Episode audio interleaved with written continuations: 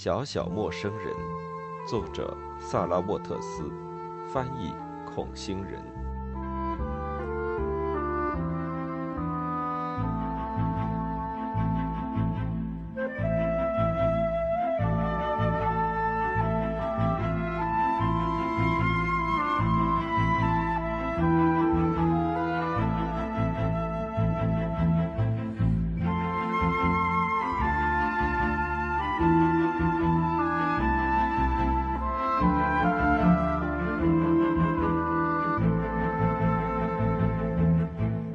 又度过了一个糟糕的晚上和一个烦躁的白天。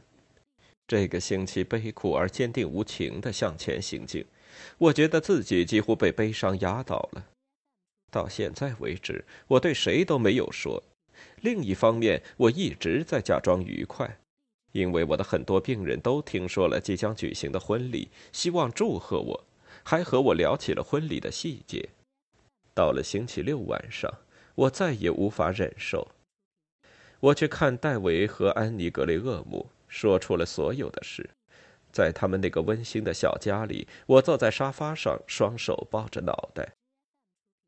他们对我很亲切。格雷厄姆立刻说道：“但是这么做太疯狂了，卡罗琳肯定是神志不清了。不，这肯定是婚前恐惧症。安妮也发作过，一模一样。”她一次次的把订婚戒指退给我，我都记不清他一共退了我多少次。那时候我们还把订婚戒叫做回飞棒，呃，你记得吗，亲爱的？安妮笑了，但神情焦虑。我告诉他们发生了什么事情时，重复了几句卡罗琳的原话。看来她对此事的担忧比她丈夫深得多。她缓缓说道：“我相信你是对的。”我可以肯定，卡罗琳不是神经过敏类型的人，这可真让我惊讶。但是话说回来，她近来遇上这么多伤心事，现在她在那里与世隔绝，失去了母亲。从前要是我再努力一把，说不定能和她成为朋友。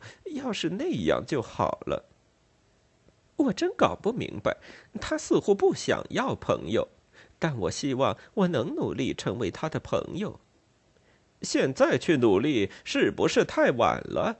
格雷厄姆问道。“你为什么不以法拉第的名义，明天呃就去和他谈谈？”他看着我。“你要我这样做吗？”我认为他说的并不热心，但是现在我很绝望。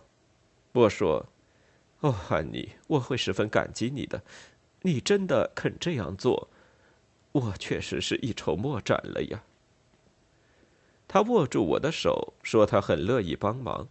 格雷厄姆说：“法拉第，放心吧，我的妻子甜言蜜语可以说动斯大林，呃，事情会解决的，你就等着瞧吧。”他说的十分自在，我有点为自己的大惊小怪而感到羞愧。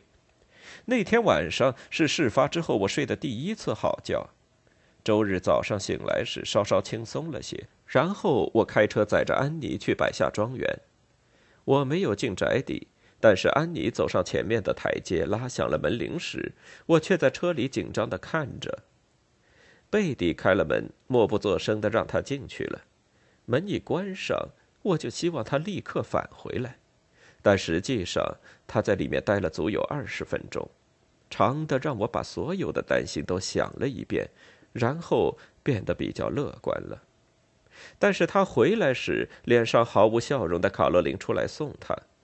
卡罗琳茫然的看了一眼车子，然后走回了身后泛出桃红色微光的幽暗的大厅，关上了门。我的心向下一沉。这时，安妮进了车子。起初什么也没说，然后他摇了摇头。我很抱歉，卡罗琳似乎已经下定了决心。她觉得这件婚事很可怕，拖着你向前走了这么远，她也觉得很羞愧。但她已经下了决心。我说：“你能肯定吗？”我瞧了一眼关闭的大门。有没有可能他怨恨你在这里出现，所以话说的很刺耳？我倒不觉得他十分友善。其实他见到我很高兴，他也一直在担心着你。他担心我？是的，听说你对戴维和我说了心事，他很高兴。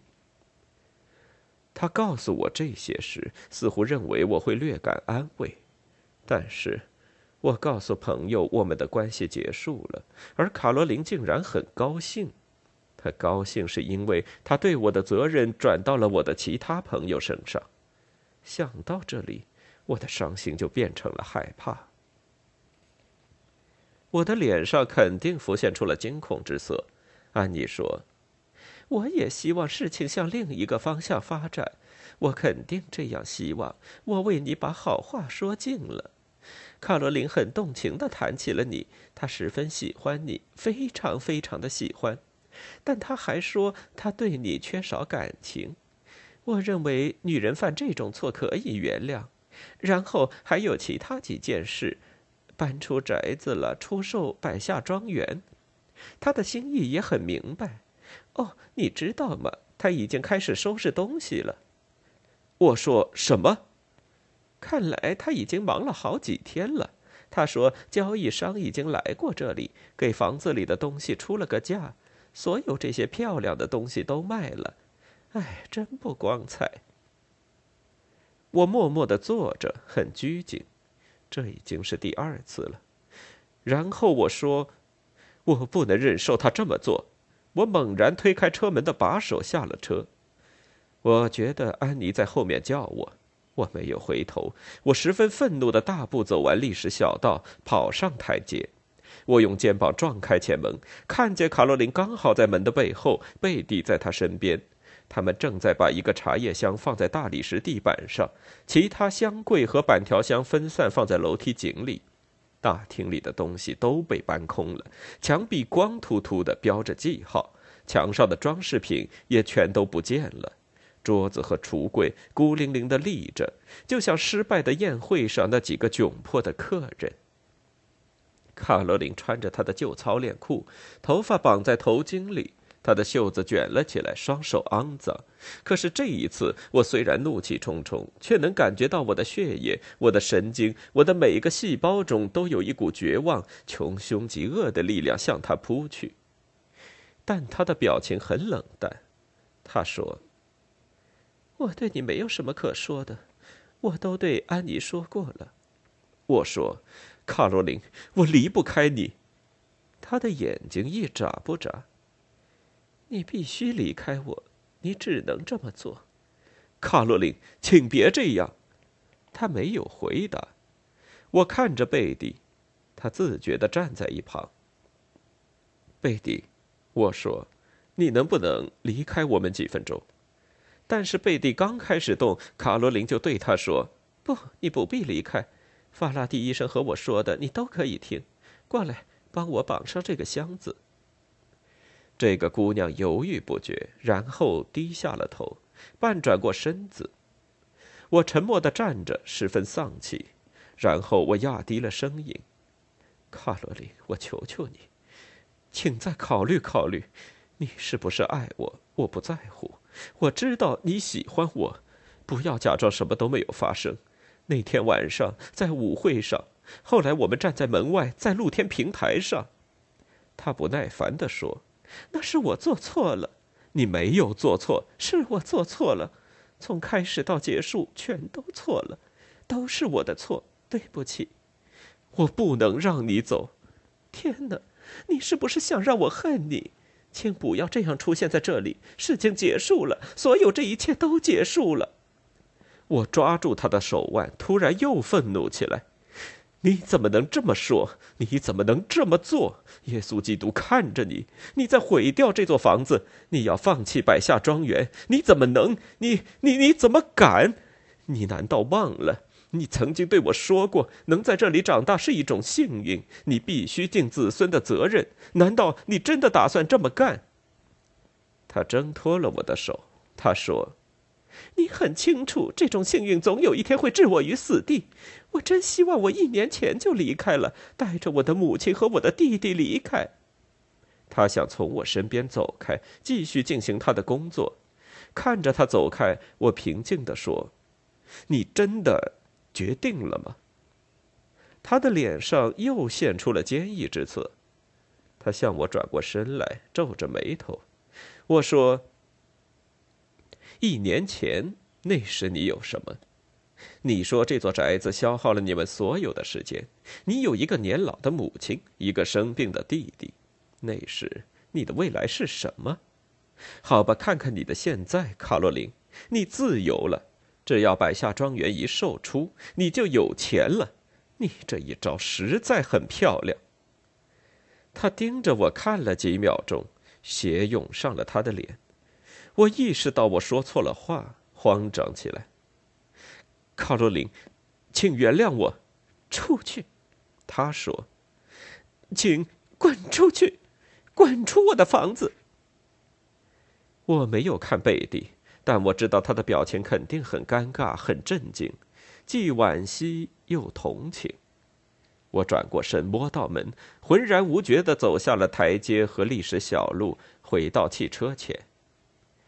安妮看着我的脸，轻轻地说：“弹的不好吗？我真难过。”开车回里德克特的途中，我们一直沉默着。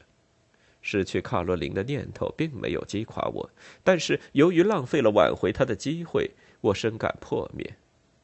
我想起了我对她说的话，我暗示了什么？我觉得既羞愧又难过，但在我内心深处，我明白这羞愧会过去，我的痛苦最终会压过愧疚，我会再次去百夏庄园说出更加可怕的话。因此，为了让这桩事彻底的了结，我开车送安妮回家之后，直接去见了德斯蒙德夫妇。告诉他们，卡罗琳和我分手了，婚礼已经取消了。这是我第一次对别人说出实情，他们的反应没我预期的那么紧张。比尔和海伦很同情我，也很关切。他们递给我一杯酒和一根香烟。他们问：“还有谁知道这个消息？”我告诉他们，他们可能是第一个，但我明白，他们可以把这个消息传给他们的每一个熟人。我说：“越早让每个人知道越好。”是不是真的没有希望了？海伦问我。他送我出门时问道。我说：“我觉得恐怕是没有任何希望了。”我悲伤的微笑着。我的意思是我只能甘心接受取消婚约，但很有可能我的话给人的印象是这是我和卡罗琳共同的决定。里德克特有三个公共酒吧。我离开德斯蒙德家时，他们刚刚开始营业。我停车在每个酒吧里都喝了一杯，最后我买了一瓶杜松子酒，这是他们售卖的唯一的品种，然后离开了。我又一次站在我的药房里，怯懦地猛吞这瓶酒。然而这一次，我虽然喝了很多，却始终也没有醉。这时，我想起了卡罗琳的形象，我的头脑古怪的清醒起来，好像过去几天里我的狂乱已经耗尽了我，烈酒对我失去了作用。我离开药房，上了楼。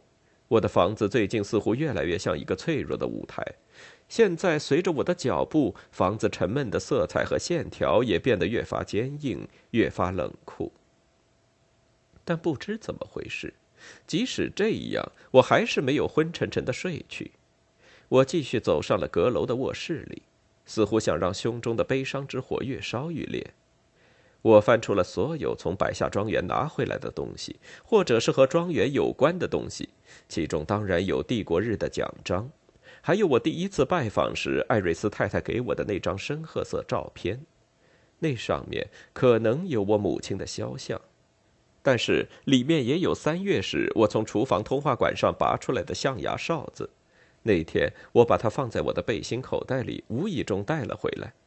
我一直把它和我的纽扣、袖扣一起放在抽屉里，但是现在我把它挑了出来，放在我的床头柜上，旁边摆着相片和奖章。我又找出了庭院的钥匙和房子的钥匙，我把装着卡罗琳的戒指的绿皮盒子放在它们旁边。奖章照片、一只哨子、两把钥匙、一个没有戴过的婚戒。他们就是我在百下庄园的战利品。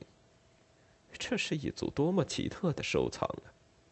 一个星期前，他们还能为人们说出一个故事，而我就是故事中的主人公。现在，他们变成了这么多伤心的碎片。我翻看着他们，想从中领悟什么，而又深感挫败。我把钥匙放回自己的钥匙链上。我不想归还钥匙，至少现在还不想。但是我犹如藏修般把其他东西藏了起来。我很早就上床睡觉了。第二天早上，我开始了沉闷无趣的工作，拾起了我一成不变的旧生活。我说的旧生活，是指百下庄园开始吸引我之前的那些日子。那天下午，我听说庄园和地产由一个本地的商人代理开始拍卖。那个挤奶工梅金斯本可以选择离开农场，或是自己买下它，但他选择了离开。他没有钱独立经营奶牛场，突如其来的拍卖使他陷入困境。据说他非常痛苦。这一周里还有更多的消息也慢慢传开。听说货车在府邸里来来往往，渐渐排空他的腹中物。大多数人想当然的以为这是卡罗琳和我的计划。我费了好几天的功夫，不停的解释婚礼已经取消，卡罗琳将独自一人离开乡村。后来，这一声明肯定是传开了，因为各种猜测突然就沉寂了下来。随后而来的尴尬更难以忍受。我把自己全身心投入到医院工作中，那时恰好有许多工作要做。我没有再去过白下庄园，我也没有再穿过庄园的庭院。我虽然身心俱疲的经常思念卡洛琳，梦见她，却从没有见过她。最后，我终于从海伦·德斯蒙德那里听说，他准备办完最后几件杂物，在五月的最后一天，悄无声息的离开沃里克郡。在此之后，我心中只有一个愿望，那就是尽快、尽量减少痛苦的过完这个月。我的诊疗室墙上有一个日历，婚礼的日期刚一决定，我就在日历上写下那个日子，并且在代表二十七号的那个方块上快活地涂着墨水。现在，只是傲气和顽固在阻止我把日历取下来。我想看到那一天尽快过去。四天之后，卡罗琳将从我的生活中彻底消失。我有一个迷信的想法：只要我翻到六月的那一页，我就能重获新生。同时，我仔细看了看那个涂着墨水的方块，它形状古怪，混合着渴望和恐惧。在这个月的最后一周里，我越来越心烦意乱，工作无法集中注意力，睡眠也很不好。结果这一天过得十分平淡。下午一点。本来应该是我们举行婚礼的时间，我坐在一个年老病人的床边，专心的给他看病。我离开病人的家后，听到了一点半的报时，我有些无动于衷，只是含糊的想到，肯定有其他的情侣已经在登记处补了我们的缺。后来我又看了几个病人，晚间门诊没有人来打扰，我便待在家里。十点半过后，我累了，想上床睡觉。我刚踢掉鞋子，穿着拖鞋向楼上的卧室走去，这时传来了猛烈的敲门声，门诊的铃声响了，是一个约莫十七岁的男孩在敲门。他上气不接下气，说不出话来。他跑了五英里半来找我，因为他的姐夫出事了。他说他肚子疼。我拿上我的东西，开车和他一起到了他姐姐家。这个房子是你能想象得出的最可怕的地方。一个废弃的小屋，屋顶上满是洞，窗户上有很多裂缝，没有电也没有水。这一家是不法居住者，因为牛津郡有些人到北方找工作去了。他们告诉我，这位男主人已经来来回回病了好几天，呕吐、发烧，还肚子疼。他们给他喝了蓖麻油，但过去几个小时里，他越来越不好。他们很害怕。他们没有固定的医生，不知道该去找谁。他们来找我是因为最后他们记起在当地报纸上看到过我的名字。点着蜡烛的客厅里有一张装着小轮子的矮床，这个可怜的人躺在上面，身上盖了很多衣服和一件旧军大衣。他的体温很高，腹部鼓胀。我刚开始给他做检查，他就痛得大叫起来，咒骂着蜷起了腿，有气无力的想要把我踢开。这是急性阑尾炎最常见的症状。我知道必须让他马上去医院，否则阑尾可能会穿孔。这家人得知要把他送进医院做手术，都很担心高昂的费用。您能治疗他吗？他的妻子拉着我的袖子，一直在问。他和他的母亲知道有一个女孩吞下一瓶药之后洗了胃，他们也要求我给她洗胃，甚至这个男子自己也固执的这么想：如果我能洗出他胃里的毒药，病就好了。他赞成这个主意。起先他不肯让他们来找我，他说他不想让我把他送进医院，被很多该死的医生切开、拉来扯去的。这时他突然猛吐了一阵，吐得说不出话来。他家人比刚才更害怕。最后，我设法让他们相信他现在病情严重，必须立即送医院。其实应该用救护车送他去，但是这个小屋远离人群，只能去两英里外的邮局打电话叫车。我别无他法，只好自己驱车送他。于是，他的内弟和我一边一个把他从矮床上扶出屋来，然后小心地放在我的车的后座。他的妻子挤在他身边，男孩坐在前面，夫妻俩的孩子留在家中，由年迈的外祖母照料。这七八英里的路况糟糕极了，大多是乡间小路。这个男人不停地呻吟，车子每震动一下，他都要叫，然后吐在一个碗里。女人哭了起来，什么忙也帮不上。男孩也害怕的不知所措。唯一肯给我们帮忙的是月亮。那天晚上是满月，它明亮的如同一盏灯。我们一拐上利明顿路，我就加速。十二点半，我们拉开了医院的门。二十分钟后，男子进了手术室。他那时情况很不妙，我真的很担心他是否延误了时机。我坐在那女人和男孩身边，不想在手术结束前离开他们。最后，外科医生安德鲁斯出来了，告诉我们一切顺利，阑尾没有穿孔，所以现在没有腹膜炎的危险了。男子虽然很虚弱，但除此之外恢复得很好。安德鲁斯说话时带着私人寄宿学校里培养出来的最糟糕的口音，而病人的妻子十分担心，神情恍惚。我看得出她听不太懂他的话。我解释说，她丈夫已经抢救过来了。她听完差点晕倒。她想看看他，但是医生不允许。他们也不想让他和那个男孩在候诊室里过夜。我提议我回里德克特的路上顺便再把他们送回家，但他们不想离医院那么远。可能他们是嫌第二天再来时的公交车车费会贵。他们说他们在利明顿郊区有一个朋友，能借给他们一匹小马和一辆大车。男孩要回去告诉老祖母一切平安，女人则在镇子上过夜，明天早上回来看她的丈夫。他们一心想着小马和车的事，和刚才他们要求洗胃时一样顽固。我悄悄想到，他们是不是会在下水道边一觉睡到天亮？不过，我还是再次提出让他们搭便车。这一次，他们接受了。他们带我去的地方是另一处不法居住者的窝棚，和他们自己住的地方一样肮脏。外面还拴着几只狗和几匹马。我们到达时，几条狗一阵狂吠。一名手拿猎枪的男子打开了小屋的门，但是他认出了来访者，便放下了枪，欢迎他们进去。他们要我一起进去。他们热情地对我说：“他们有很多茶和苹果酒。”我差点就被说服了。最后，我还是感谢了他们，然后道了晚安。门关上之前，我远远地看了房间一眼，地板上乱七八糟地铺着床垫。上面躺着熟睡的人，成年人、儿童、婴儿、狗和眼睛还没有睁开的蠕动着的小狗。火速送病人去医院，可怕的等待，知道好消息之后的轻松。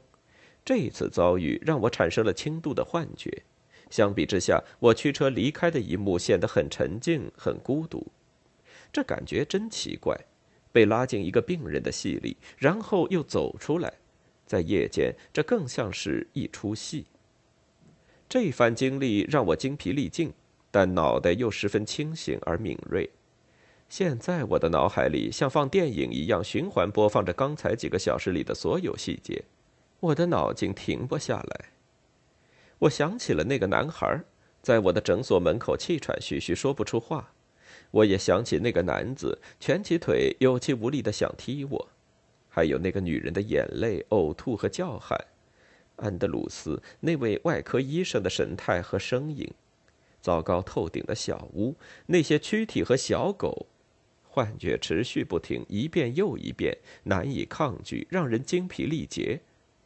后来幻觉消失了，我卷下车窗，点燃一支香烟。在幽暗的汽车里，白色的月光和汽车头灯光温和地照亮着我的双手。我意识到今晚的旅程和一月医院舞会之后的那次旅程很相像。我看了看表，现在是凌晨两点。这本应该是我的新婚之夜，我本该躺在火车上，而卡洛琳在我的怀里。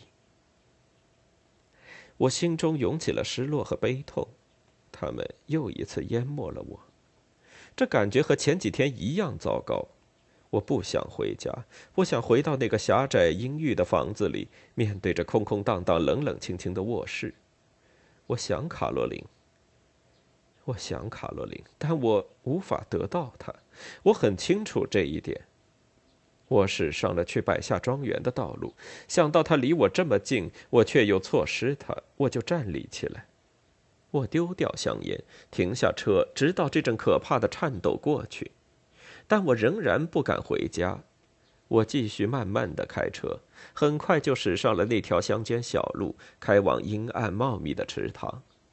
我拐了过去，一路颠簸，把车停在上次卡罗琳和我停泊的地方。那天晚上，我吻了她，刚开始她把我推开了。月光如此明亮，树木投下一片阴影，水面如牛乳般纯白。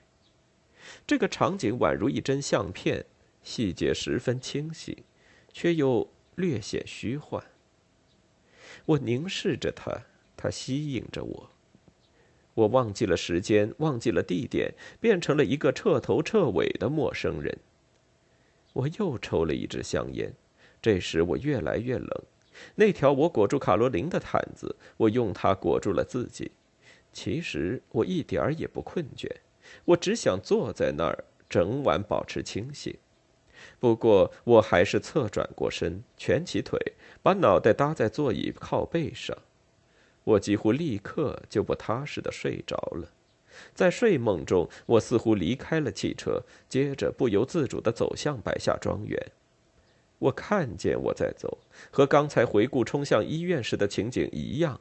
我的脑袋发热，却又异常清晰。我看到自己穿过镀银般的乡间景色，像烟气般通过百下庄园的大门。我看到自己走在百下庄园的历史小路上。但是，我越来越惊恐，越来越迷惑。小路变了，变得很奇怪，很不对劲，漫长难解的不可思议。路的尽头，除了无边的黑暗，什么也没有。